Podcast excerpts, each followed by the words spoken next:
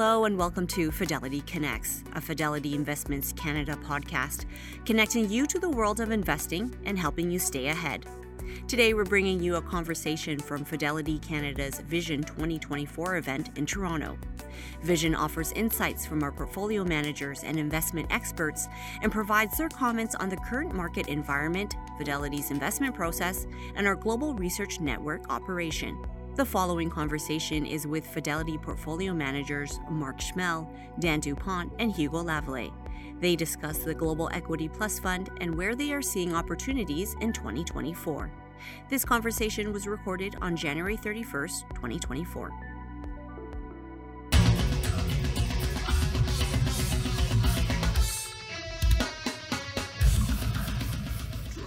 That was a good jolt of caffeine, wasn't it? Okay, so Dan, I've known you a long time, Mark a long time, Hugo a long time. Hugo, that's your music. That's my music. Tell us about it. I won the rock, paper, scissor contest between the three of us. So. You don't like Brazilian all-woman death metal bands? So I do now. Yeah, there you go. This is, as Alex said, the first time we've had all three of these gentlemen on stage. We've got an hour. Please do send in your questions. I think it could get quite rousing. Dan asked a few weeks ago when we were pulling this together if there's a 5-second delay. Can't do that when we're live, so we won't be doing that. So we'll see where this goes.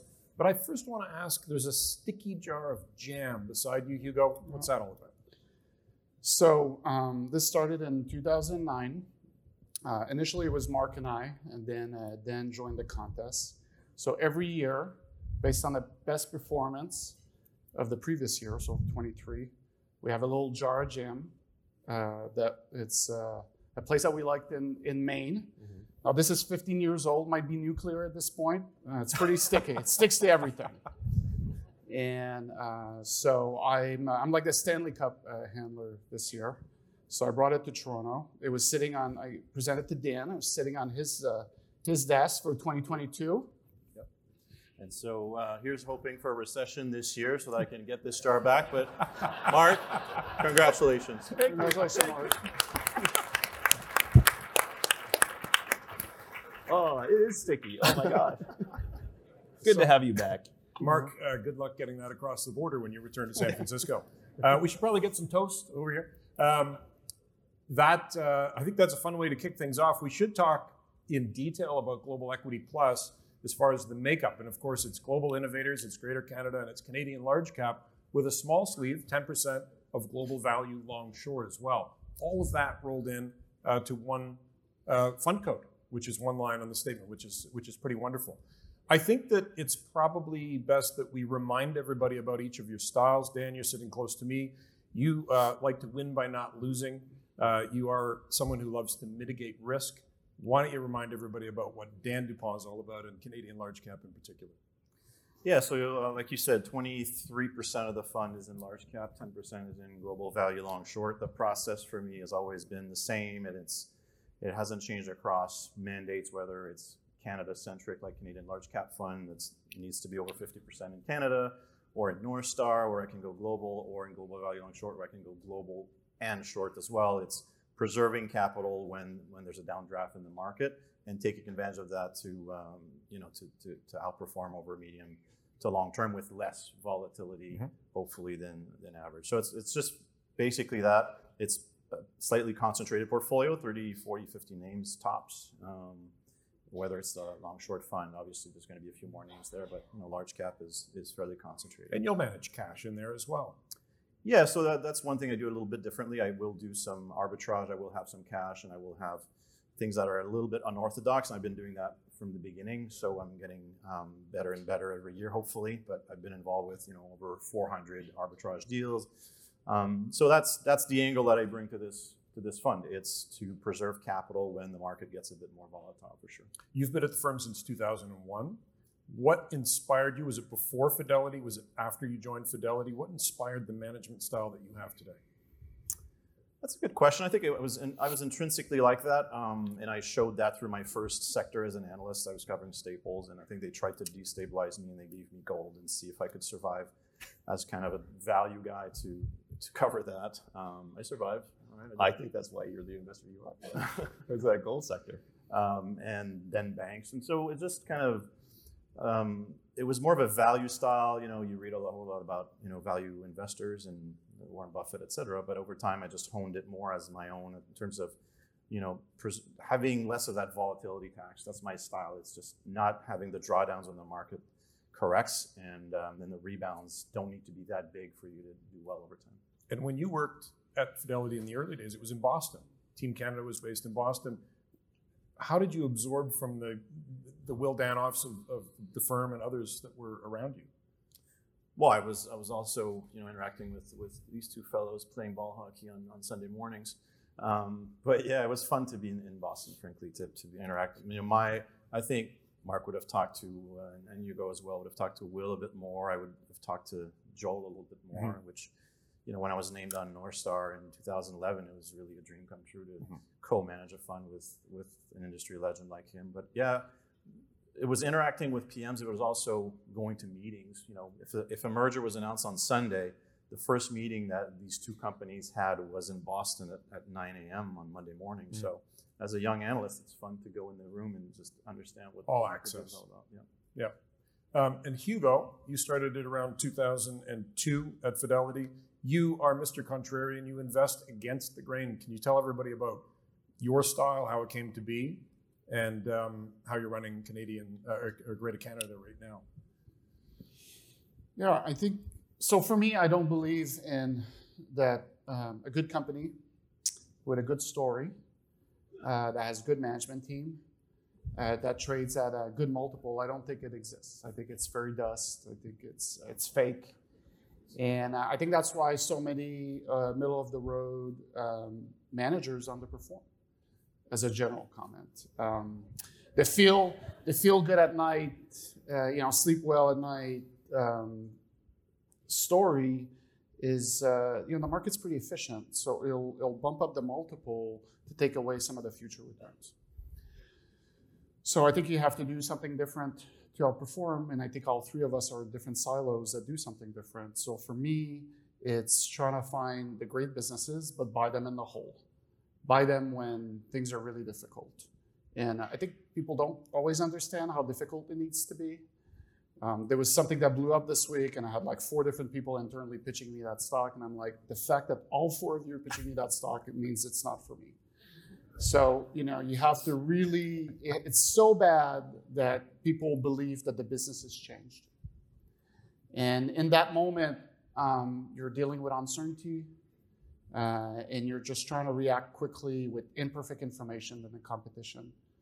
I'm a big proponent of one of Napoleon's maxim, activité, vitesse, which is basically to work with intensity all the time, to have a knowledge base, because in those really weird moments like COVID or when a company blows up, you can move faster than the enemy and, you know, encircle the competition, because you're dealing with imperfect information and you're just trying to move faster than others. And that's really how I try to do it. And for me, to answer your other question, for me, my first year at Fidelity was a formative year. I joined at Fidelity. I thought maybe I was a value manager. I wasn't sure. I was just honestly just happy to be there, and to be able to go to Boston. It was a difficult process for me to get at Fidelity. I got rejected twice before I was hired. So I was just like really happy to be there. And so I joined in 2002, and I was giving the tech sector, and it was completely washed out right by the fall of 2002. And then to see stocks that were literally net nets, right? There was a company called Tundra, a semiconductor company, that traded at $1.15. They had $1.50 of cash per share. And to see a company like that then hit a product cycle, and the stock multiplied by 30, was kind of formative of, hey, the market doesn't know either. So you can sometimes buy cheap stocks and they can re-rate, and that kind of really helped me with my stuff. I forgot about that. You were rejected twice, right, but you kept coming back, and I'm glad we got you because you've had great success. Why did you keep coming back? What, to Fidelity? Well, they called me back the last time. For the third time. Yeah. Well, the last time, yeah, so it's a little bit of a long story, but basically, you know, I applied against Dan. Dan got the job. I went back to McGill for a year. I got a job in the industry. I worked for Gabelli Asset Management in Rye, New York. Different times, you know, I got my own visa at the border. It was kind of pre-9/11. It was different times. But I stayed in touch. obviously with them, but I stayed in touch with Max Lemieux. So the following year, when they went back to McGill, they interviewed people. They didn't like anybody. I didn't apply, actually. I got a phone call one night from Dan. He said, Max is going to call you. We're going to bring you back. And then Max said, basically, look, we're bringing you back. If you don't get in, lose our number. And basically, you know, third time was a charm. So that's it. I'm still here. I'm very happy to be on stage in Global Equity Plus. And we're happy to have you here. Max Lemieux actually spoke to the crowd in Scottsdale back in the fall. Many of you have seen him speak before. He's been with the firm since 1996. And he and Hugo and Dan are in Montreal, the Montreal office, when we said you can move back out of Boston and come home, which is nice. Mark, you've been at the firm since 1999. You're very flexible. You are someone who is an self-professed, but it's true, excellent seller. Talk about everything that came together for you. So I am an excellent seller, and I will tell you that probably the only person who's ever made money buying stuff I sold is this guy, because he will actually buy the really good business when I've given up on it. In general, it's a bad idea to buy anything I'm selling, usually because it's going straight down. And I think that a lot of us in our chairs are told not to trade. Trading is bad. Everyone should just never trade and concentrate your portfolio, conviction, be like Buffett. And stylistically, for me, that doesn't work. Like the years I'm down is when I'm working the hardest and selling everything and moving as fast as I can. And those are usually my best years, even though they don't look like they're very good. And the years where everything's going up, those are easy. You just buy the stuff that's working and away it goes. But the years that the things are going to hell, that's when I earn my money. So yes, selling is a key component to that. And who was inspiring to you when you had the opportunity to work in the Boston office? Oh, Neil Miller is a legend for me. He retired in 2007. He's an investing genius. He and I can complete each other's sentences when we talk. We really sort of approach the market in an oblique sort of fashion, looking at things that are a little bit different than others. And he was really my mentor. And he ran very concentrated, what looked to be very risky, but weren't funds, and had tremendous long-term performance. And it was just his willingness to look at anything and then find what was working and buy the hell out of it. And, you know, squeeze as much into that lemon as possible and then move on to the next lemon. And I sort of do the same thing. Hugo, I forgot to ask inspiration for you when you had the opportunity to work in the office in Boston. Well, Will's fund's called the Contra Fund, but Will's not a contrarian investor as much as I love him. He was very inspirational for me. But I mean, the one person at Fidelity is actually at FIL, which I got to meet later, Anthony Bolton. Mm-hmm. He wrote a book, Investing Against the Tide. You know, the focus on margin. Because I was doing my own thing, but I had never really read about it. But when I remember exactly where I was when I was reading that book, thinking, wow, that's exactly how to do it. So, you know, there's all these different managers at Fidelity. You try to, you know, learn from all of them. But for me, it was Anthony Bolton, who was our London-based PM. The three of you were working in Boston. You played ball hockey together, as you said, evenings or weekends. And you worked amongst your colleagues every week. And you diverged as far as what you were learning and what you were interested in and what you wanted to capitalize on, for lack of a better word, as far as your management style. Did you challenge each other because you thought, well, I'm right, and no, I'm right, and no, I'm right? Like, how did you challenge each other? And it probably generated usefulness between all of you. Sorry to get psychological with you, but. Yeah, I would maybe frame it a little bit differently, I think. For me, what's important is to support each other when we're not doing that super well. I think it's more that. I think we have different styles that reflect our personalities, proven styles that work. So look, I'm not gonna, you know, I can give you a bunch of stories I bought that, you know, Mark and Dan wouldn't touch and vice versa. So what's the point of debating them? Mm-hmm. I think what's more important is, you know, it can be a grueling business and to support each other when things are difficult. So I remember, it's pre-vaccination, so it's like winter of 21. I remember being cold, and I'm walking we have this curfew in Quebec, so I'm walking my dog. It's past 11:30, and you know, the market's ripping. Mark's absolutely crushing it. You know, it was kind of tougher time for Dan, And I'm like, I should really talk to Dan, right? Because I haven't been seeing him in the office. We're not going in the office. And, you know, so it's, I think it's more of those moments. Now I realize I called Dan and he's like, I got this. I'm going to make so much money. And he was right. So, you know, he didn't need my help at all. But I think it's more, you know, the respect of, and that's the beauty about Fidelity. We're like an ice cream vendor with all different flavors. Mm-hmm. So unless for Global Equity Plus, I guess it's like, what's that triple flavored? What's it called? Neapolitan. Yeah. Neapolitan ice cream flavor. But apart from that, you want different styles, and that's what we offer. So I don't think we're big into sitting around a table and debating, because there'd be nothing in the fund. So you know, so we don't do that. I got to be with Hugo. Like we don't overlap. Like it's very rare that we would even be interested in the same companies. Like, mm-hmm. So we don't have to have debates. It's like Dan will say, I don't want that one. I'm not even interested. And Hugo and we don't debate because we just don't even see each other.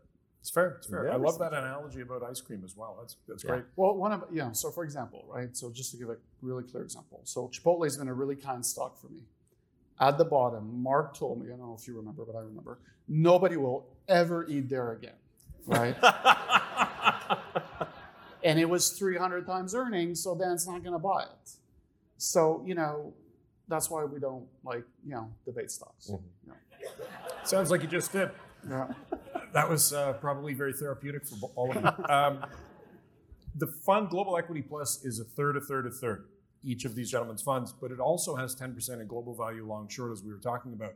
The interesting thing about Global Value Long Short, there's a long list of interesting things about it, but it is an alternative strategy solution that we brought out a few years ago that now is available in this fund that isn't available through every dealer if you buy it individually. But in Global Equity Plus, it's accessible to everyone. Could you explain Global Value Long Short, how it came together, why you wanted it, and how it is that it really operates on a day-to-day basis? Yeah, so when this new legislation came about that alternative funds would be allowed in Canada, I got a call and somebody outside Fidelity had done the analysis for us. They looked at 1,000 products across Canada, equity, bonds, bonds, et cetera, and they looked at return to risk over the previous 10 years and who should transform what they were doing into an alternative fund. And Canadian Large Cap Fund came up on top of that list. And so they called us and they said, you should definitely do this. So we looked at it and we thought, that's interesting, but maybe we should do this a bit more wide, mm-hmm. because, you know, we're Fidelity, we think longer term than that, maybe 10, 15, 20 years. How big can this be? Where's the opportunity? And so we basically created a fund that has the mentality around large cap, but is global and can go long and short. So I can go against the ideas that I think are overpriced, and I can buy a little bit more of the ideas that I think are bad ideas. And it's been 3 years. And I want to point out that it's a huge benefit to have a fund that can do that inside of a fund like Global Equity Plus from the fund holder's perspective, because you're getting a product that has characteristics that are completely different. It diversifies well. It's a great source of alpha, and there's no performance fee on it. I mean, mm-hmm. There's a lot of products out there. There's hundreds of funds out there that do this, and there's a lot of firepower behind this fund, this 10% sleeve inside of Global Equity Plus, and you get it kind of free in my mind. Based on the meetings that we've had in the past and the way you've talked about companies that you despise, you must get a bit of a smile when you think of the fact that you can short businesses now. Yeah, it's really been an interesting journey. It's forced me to look at a part of the universe of investments that I didn't look at before, and it's had great benefits. Mm-hmm. So when I look at the performance of large cap over 3 years, I think a lot of basis points in there are due to my looking on the short side at what's happening. And the best example of that is alternative energy and, you know, the electrification of transportation. When the Long Short Fund was launched, I looked at all of these new stocks, these new companies that were creating these cars and the multiples they had, and I started looking into lithium and looking at all the new the legislation we had to get rid of internal combustion engines before 2035. And I just thought, this is absolutely impossible. There's no way we're gonna get there. There's a lot of lithium around, but I mean, just getting the copper to do all, I mean, it was just, to me, it was all crazy. So it helped me short a lot of these stocks, But it helped me get long oil when oil became negative in 2020. So it's been very beneficial to have these two sides. I'm not going to lie, it's kind of fun to say you run a hedge fund, but you know, it's not, you don't sleep that well every night because it's, there's a lot more volatility. Because when you go after these companies that have, you don't have a prayer of making money ever, but they're being financed because rates are at zero for 10 years, you know, you have to survive that volatility, but eventually you get the rewards on the other side. Very good. Hugo, how mechanically does Global Equity Plus stay a third from an attribution standpoint? So, you know, why buy Global Equity Plus, right? It's a fund of fun. And, you know, you could just buy the other products. But Fidelity's known since at least the 80s, at least since the Peter Lynch days, that the average clients make so much less than the compounded rate of return in what the fund achieves over 10, 15, 20 years. And, you know, we're an emotional animal. And that's why there's, you know, opportunities in the stock market. But these emotions are a weakness to holding a fund for a very long time. So this product was created to keep you and really your clients in the game, right? And that's why this automatic rebalancing exists. So mechanically, it's very easy. The way Fidelity did it, does it. Every day with inflows, we rebalance to a third. And if for whatever reason, you know, value massively outperforms growth for 7 days in a row, we can do a hard rebalancing, you know, moving dollars around. And it's so simple, but the reason the fund's already at $1 billion after 3-4 months, I think it's, again, it's to keep you and your clients in the game. You have a great client, and you've convinced her that, you know, value strategy makes a lot of sense for her. And then after 2 years, you know, she can't, you know, well, say a value underperformance, she's really struggling to keep a value fund. And with this product, it's great. It's always rebalancing. So, you know, keeping your clients, like sometimes we've heard from you that your client, you know, it might be, the conversation might be so tough that, well, if you don't make a change, I'll change advisor, right? So that's why I think it's the success of Global Equity Plus. It's really simple, daily rebalancing. So you always own a third of each strategy. And it's really about keeping clients in the game, managing emotions, managing volatility. Thank you for that. Mark, why don't we go to you? Your portfolio right now, is it very focused or is there a breadth to it that you want to discuss? No, it's very focused. There are very few things in the market that I have a lot of conviction in, but the ones I do, I have a lot of conviction in. And these narrow, I consider it to be a narrow market, are traditionally good markets for me, where I will be willing to own stocks that look expensive and kind of look scary because I have so much belief in the cycle. And I just kind of don't own the rest of the market. I'd say that at the moment, I own about 4 different thematic trades in various ways, shapes, and forms, but it's very concentrated. Despite the fact that it lists 160 names in the portfolio, it's not really 160 names. And that's what always happens in these types of markets. AI being a big focus for you? Clearly. And it really is. Living in San Francisco has been a huge edge in the AI trade. It's given me such tremendous access. Working at Fidelity, the US team in general, they have a tremendous access. And then actually being local, I have tremendous access. And I've told this story a few times, and many of you may have heard it, but in February of last year, I attended a conference that was in Hayes Valley that we found out about because one of my colleagues in the office was getting coffee with her friend, and they said, hey, there's a conference on AI, and it's in Hayes Valley. You should come. And so she told me, and so we showed up, and there were like 1 million people there. ChatGPT had just blown up the week before. You couldn't even get in. It was this tiny little office building. We're all sitting on the floor. And all of these luminaries in AI that you've now all read about over the last 12 months, that are all now billionaires, that, you know, are flying around and talking at Davos and whatnot, they were all there in T-shirts going, I got this little company, it's kind of cool. And it was just so obvious that it was going to be a huge, huge trade, and I bought a ton of AI stuff. And so that's the local advantage. That's one of the great things about being located where I am for technology. And that AI trade, like, we're on it. We are so on it. And I would bet that there's nobody, and certainly nobody in Canada, and very few people anywhere in America that know as much about AI right now from an investment standpoint as I do. Jensen Huang from NVIDIA, you have wonderful access. You don't have a leather jacket, but you have access to him. Oh, all the time. All the time. We talk to Jensen probably every 3 or 4 months. I'm sure Will mentioned it. I mean, we have a tremendous access. And then we have a private team out there where we're talking to all the private companies, all the people developing models, all the people helping to develop models.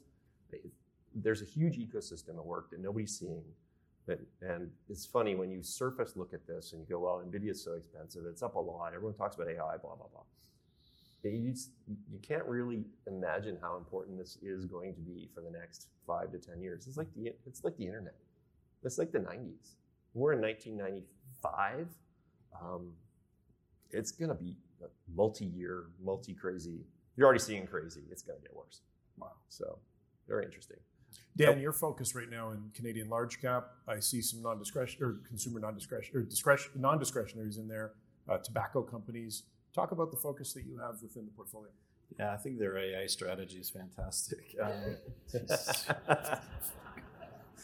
That's quite a transition there, Mike. I own tobacco stocks that are growing at 1% to 2% a year. Just trying to show the disparity. Oh, wow. Yeah, no, so quite a few of those. I mean, that's what I do. And I think, frankly, in all seriousness, I think those types of stocks, some of them have been punished pretty hard. So that's why I try to fish. And when you have a free cash yield of 16, 17, 18%, and people have this view that, well, volumes are going down, therefore you should never touch a stock like that. And they can price through that volume decrease because everybody's addicted, and you get revenue growth of 2, 3%, 4%. That's enough to compound pretty quickly if the multiple ever gets any kind of a whiff of an increase. Frankly, I think those stocks, some of them have actually worked fairly well. I don't think it's throughout the volatility of the last 3 years. I've been helped a little bit by that tailwind of, in my view, I mean, there's been huge concentration in the stocks that Mark loves, and he's great at finding where that is. I think underneath where all of us who don't run as much money as Mark are playing, there's a lot of value names that are starting to perk up. I think throughout this volatility, some of these stocks have done fairly well. And if you look at the historical performance of growth versus value, it's been unbelievable. And so I'm not a value guy per se, because I don't think I'd be in this business anymore, but I think there's a lot of cheap names who are going to eventually work out better in this environment where interest rates are significantly higher. I mean, it was basically, zero for 10 years. We went from zero to $20 trillion of bonds that had a negative yield, and now this environment has changed. So at the margin, there should be a little bit more uplift to some of these stocks. And when fundamentals are actually getting slightly bit better, a tiny bit better, then it's a place to be. And so, I think some of them are going to do fairly well. In the meantime, you're compounding your free cash flow at 15, 16% here. So, GVLS, number one short position is Carvana. Yep. Do you want to talk about that? You probably own it. I do. It's I don't beautiful. Disagree with your short position. There you go. I remember last year when one of the things I said was like, I'm short Carvana. You're like, I'm long. Yeah. You started laughing. I'm glad you still talk. So I think it's the beauty of combining our three styles. It's that, when you have conviction, it's going to be a big holding for me, maybe long or short, and it's going to be a big holding for him if his conviction is really high on the long side. But look at the performance. Yeah, small. Yeah, I'm sure it's small. Look at the performance of Global Equity Plus year to date. We have our own styles. We have our own analytical view of things, and we can have something that goes against each other like that. But it's marginal, and again, it doesn't disagree with my thesis. And, it's a company it's basically a new type of company. It did not really exist that much last cycle. And the financing's been getting harder and harder.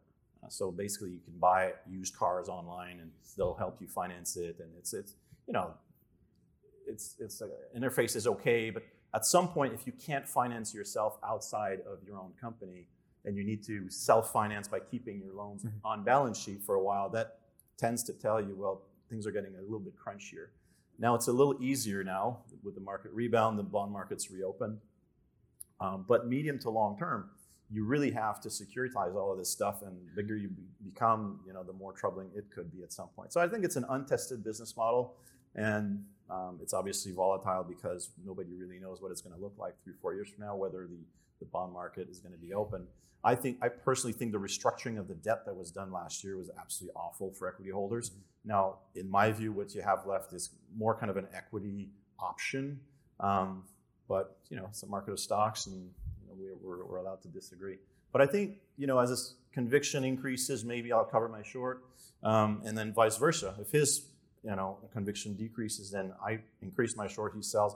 I mean, it's a modulating of where our convictions are, and I think it's a great, you know, thing to have a product like that where they're allowing us to do that. It sounds weird that he could be long and I could be short on the other side. Mm-hmm. But I think the next 3 to 5 years are going to prove that this is a really smart product to put together. It's also not a one-for-one because GVLS, that short position is quite small relative to the whole portfolio. It really is small relative. So if Mark has a lot of conviction, it's going to overwhelm whatever short position I have for sure. I don't have a lot of conviction. Hugo, talk about what your focus is right now in the portfolio. And I know CNR Railway is number one in your top 10. Yeah, I don't own Carvana, so that's often where I am. I'm right in the middle of these two other wonderful PMs. Yeah, I mean, just, you know, from a contrarian perspective, you know, companies. And this is not CN specific, but companies. There's always companies get into trouble, industries get into trouble.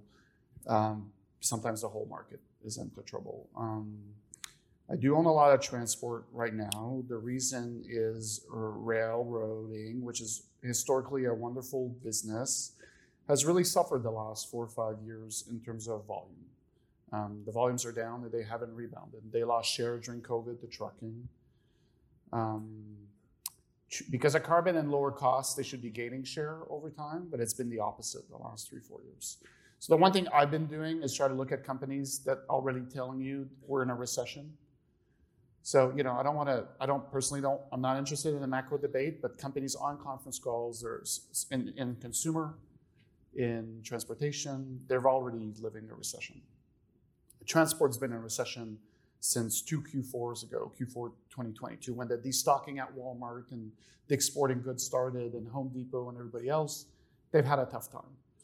You know, we were talking to a trucking company this week, and they're saying it's the worst price action they've ever seen. J.B. Hunt, which is intermodal, will tell you it's the worst price action they've seen since 08-09.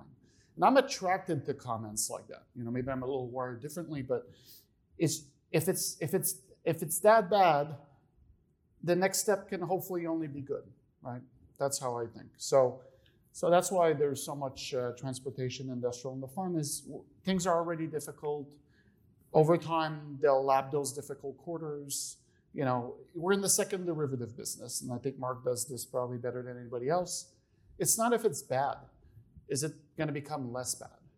And less bad is actually good. So that's how I've been thinking about it. You know, you're trying to buy a wonderful business. For me, there's three conditions, right? Wonderful business, which is high return on invested capital, the ability to continue to deploy capital at high rates of return. It's in the whole. And then can I use duration? Can I use time to my advantage versus our competition? And that's why transports in general have been a big part of the portfolio over the last six to 9 months. So we've established that you kind of fit between as far as style, as far as the companies, the themes that you have, which is very interesting. Mark, let's go back into some other, maybe more esoteric stuff, space exploration. Will talked about being down in Texas to see SpaceX. You were there as well. Yes. Tell us about that.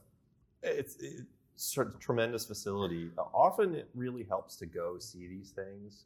So we read a lot about like this fancy nonsense. And until you go and see it, you can't really understand the scale of what's involved. And I find that a lot of investors just stop doing the work on stocks when they get to what they view as expensive. So I have this religion, which valuation is stupid. And the more we spend time on valuation, the less we're doing that makes sense. And with these types of names, like a SpaceX, you need to actually go do the work, dream the dream a little bit and go, what does this thing do? And how does it work? And can this work? And oh my God, if it works, what's it gonna do to transform society? So yes, went there. Yes, it was mind blowing. You just can't believe what they're doing. You almost can't believe that they're allowed to do what they're doing. It's amazing. And they're gonna open up space, literally open it up. And I don't even know what that's gonna mean, but it is really mind blowing. So that's why you have to do the work. That's why you have to go and fly and visit these places. That's why you have to have the resources and the access and all the stuff we have. And it's just incredibly valuable. Dan, I don't have anything about space to ask you, but I'm curious about arbitrage. That's something that you've utilized in Canadian large cap. Why don't you tell everybody about arbitrage and where it fits in? Yeah, I first basically tipped my toe in there when I was an analyst in disciplined equity. When I couldn't find anything to buy, I was covering the banks in 07, fourth quarter of 07. I remember just thinking, my God, this is, because the commercial paper market froze in August of 07. And then the market just kept going up, and I kept going around the floor telling PMs, like, nobody can finance anything. The commercial GE cannot finance itself over 28 days, yet the S&P is going up every day. I don't know why. I guess there must be a reason, but it's kind of interesting. And then I was looking for other ideas that were really protecting the downside. So I bought two U.S. banks that were being acquired at the time, one by Royal Bank, actually. So, you know, the idea of arbitrage, it's a company that's being acquired for a fixed price, like $10. But there's still a few hurdles to go through. So the stock's trading at $9.80. So you can make 20 cents if those things happen. If regulators accept it, the acquirer gets the financing, it closes. You know, you go from $9.80 to $10. Low volatility, low return. But when rates were zero, that was a pretty good place to be. And now it's still a good place to be because all these spreads have expanded massively. So instead of making, you know, 4% annualized, you can make 8%, 9% annualized because it's spread over 5. Because you can buy a T-bill. That's going to be 6 months, or you can buy one of those deals. Mm-hmm. So I've been involved with hundreds of those, and it's where I go when I don't have anything better to do. And you know, that's where I had a lot of money parked in Q1 of 2020, and you know, March arrived, and quickly I sold down these things where the spread had expanded a tiny bit, so they were down 1%, to buy stocks that were down 15, 20, 25, 30%. So the problem is simply you need the patience to wait for these things to happen and for these prices to hit your level.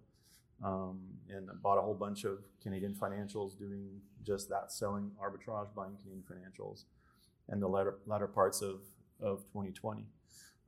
So arbitrage is something I don't like to do. I would rather never have to do it, but given my style, it's where I park some money sometimes, hopefully in the short term, as we're waiting for better opportunities.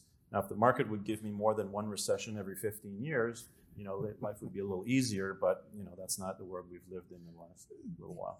Good segue. I want to ask you about macro. Hugo told me, don't ask me about macro. I think Mark has recently got a tattoo that says no macro somewhere on his body. We won't get into that. Dan, are we doomed in 23? Is GVLS going to be the play? What's happening?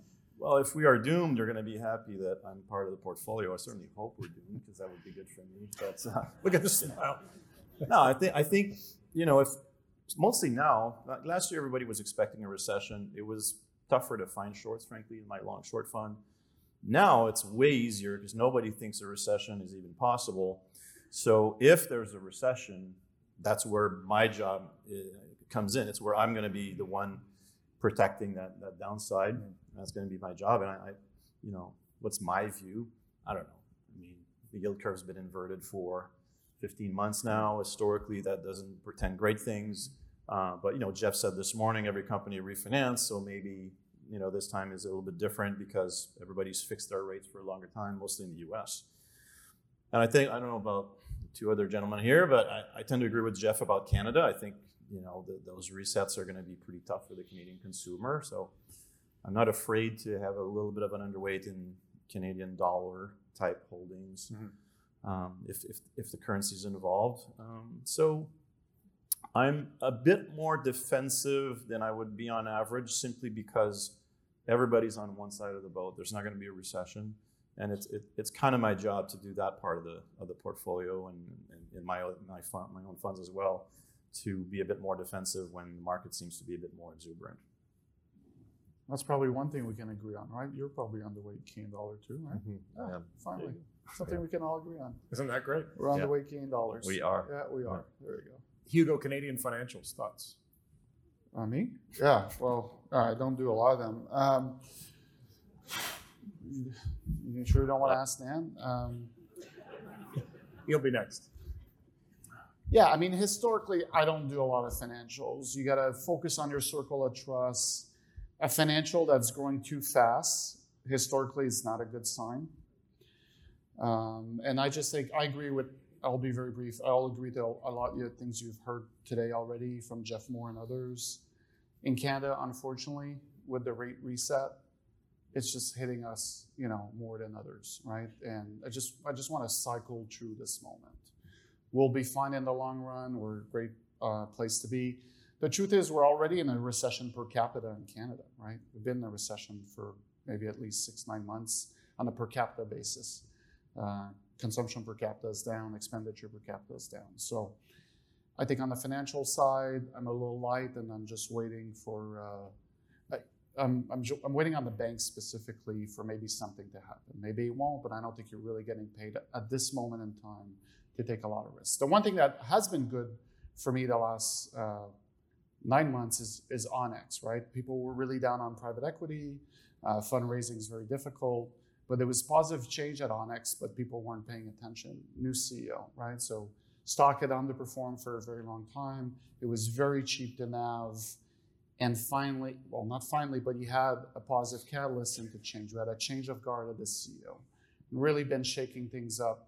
And making good changes to the organization. Bobby LeBlanc, we've met him, I think, 4 times since he became CEO. So, you know, sometimes you have a contrarian idea, and then the first time you meet with the management team, same thing was like Chipotle in 2018. It's like, oh my God, like the world's completely changed. And it's actually thesis affirming. So even though the stock's up, you want to buy more. So I think even within financials, which I'm not too hot on, you know, you can always find 1 or 2 opportunities. So OnEx for me was one that's really helped the last 12 months. Interesting. Do you want to add to that, Dan?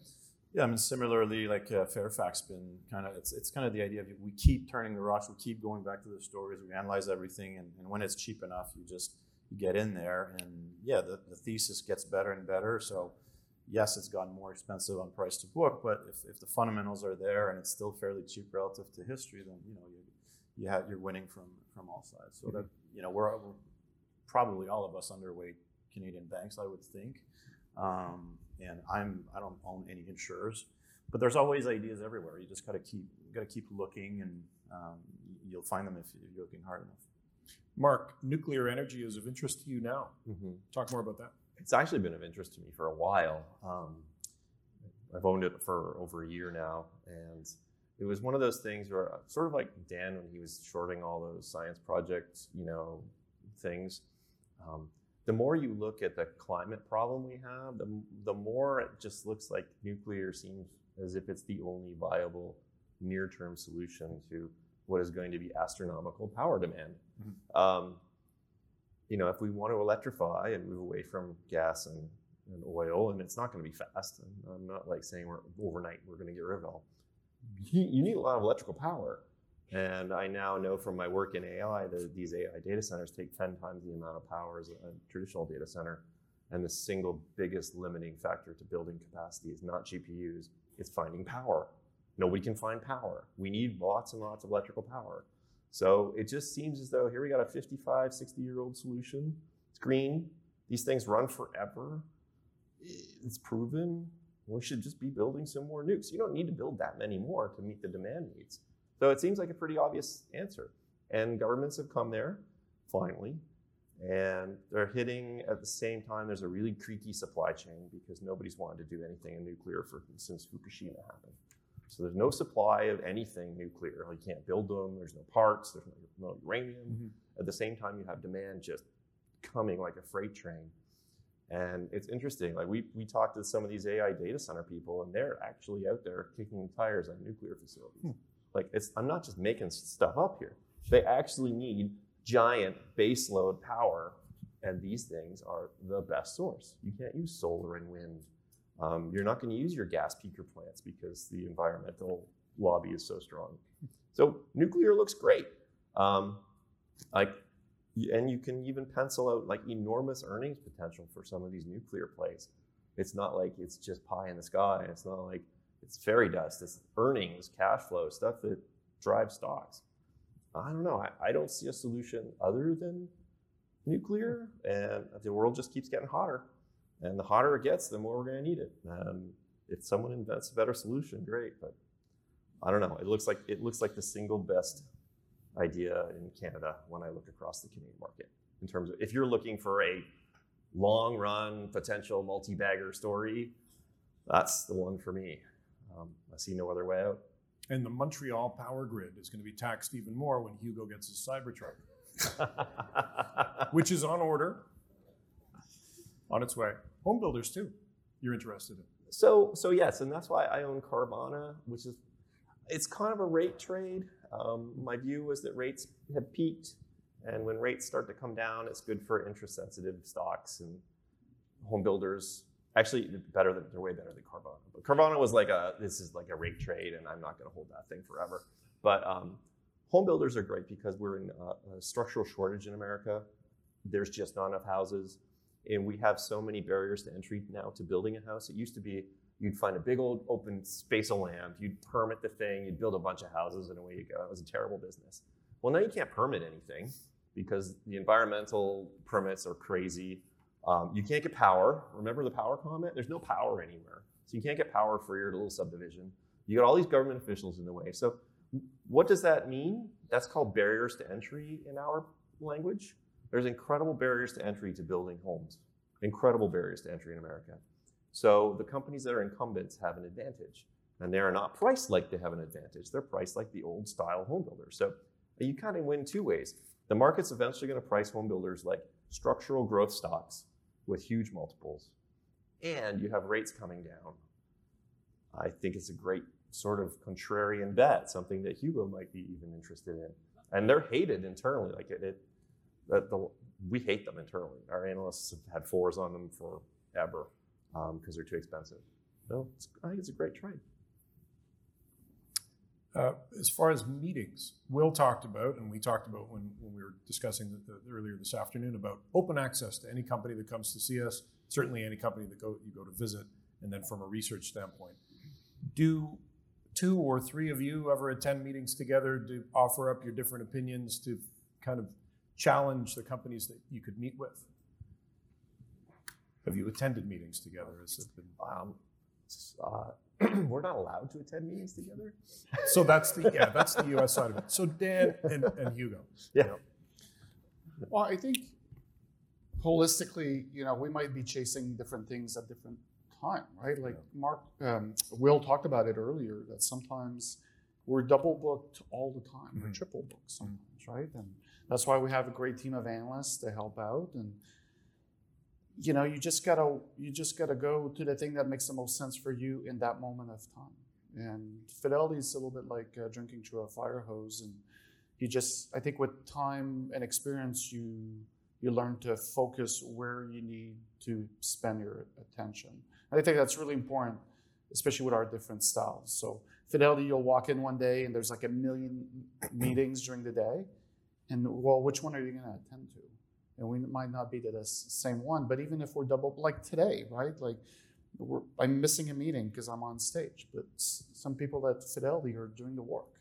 You can catch up right after. So, and we were in the green room waiting all day, and there was, there's an IPO going on. There's somebody selling a stock that I own. So do you want to buy more? So we have all these amazing resources.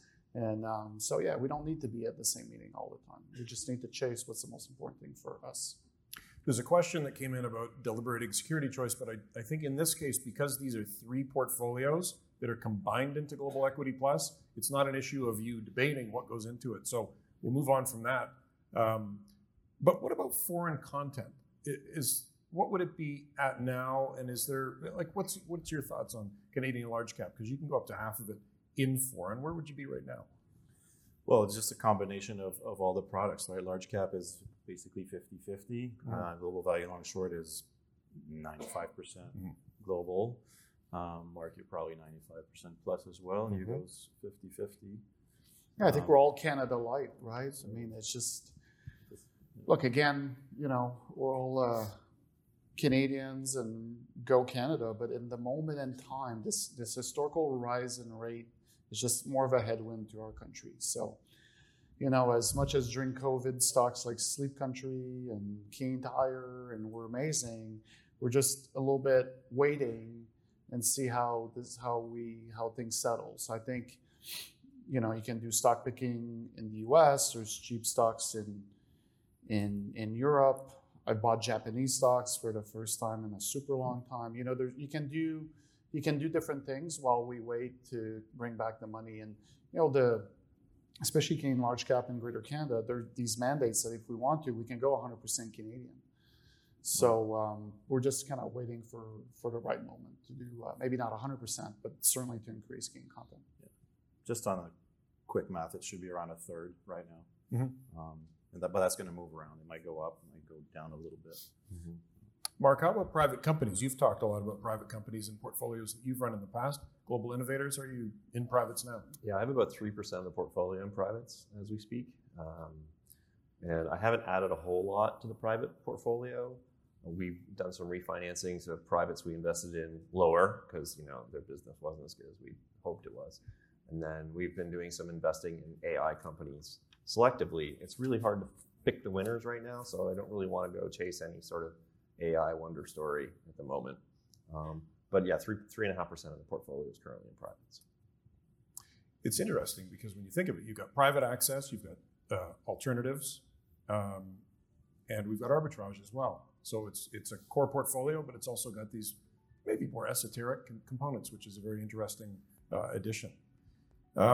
Hugo, would you buy Global Equity Plus? If you're not buying Greater Canada, absolutely. I mean, I can't emphasize enough the rebalancing. It's a structural headwind to Canadians getting ahead on trading funds. Look at the huge success Mark has had since he became a PM in 2007. How many people have owned special situations for 17 years? Or 16 and a half or whatever, right? Right. Right? That's the answer. You're supposed to hold the funds for a very long time. And that's why we have Global Equity Plus to help manage emotions and keep people in the game. There's a tremendous amount that goes behind all of this, as we've been talking about. Not only these great minds, but all that's behind the scene and rebalancing and these little areas as well that are really more esoteric. There's a lot that comes to you with one line on the statement. That's Global Equity Plus. These three gentlemen, thank you all for being here today. This was wonderful. Thank you. Thank you. Thanks for listening to the Fidelity Connects podcast. If you haven't done so already, please subscribe to Fidelity Connects on your podcast platform of choice. And if you like what you're hearing, leave a review or a 5-star rating. Fidelity mutual funds and ETFs are available by working with a financial advisor or through an online brokerage account. Visit fidelity.ca/howtobuy for more information. While visiting fidelity.ca, you can also find information on future live webcasts. And don't forget to follow Fidelity Canada on Twitter and LinkedIn. Thanks again. See you next time.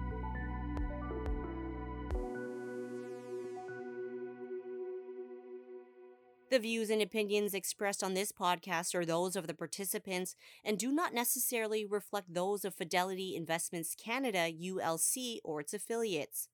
This podcast is for informational purposes only and should not be construed as investment, tax, or legal advice. It is not an offer to sell or buy or endorsement, recommendation, or sponsorship of any entity or security cited. Read a fund's prospectus before investing. Funds are not guaranteed. Their values change frequently, and past performance may not be repeated. Fees, expenses, and commissions are all associated with fund investments.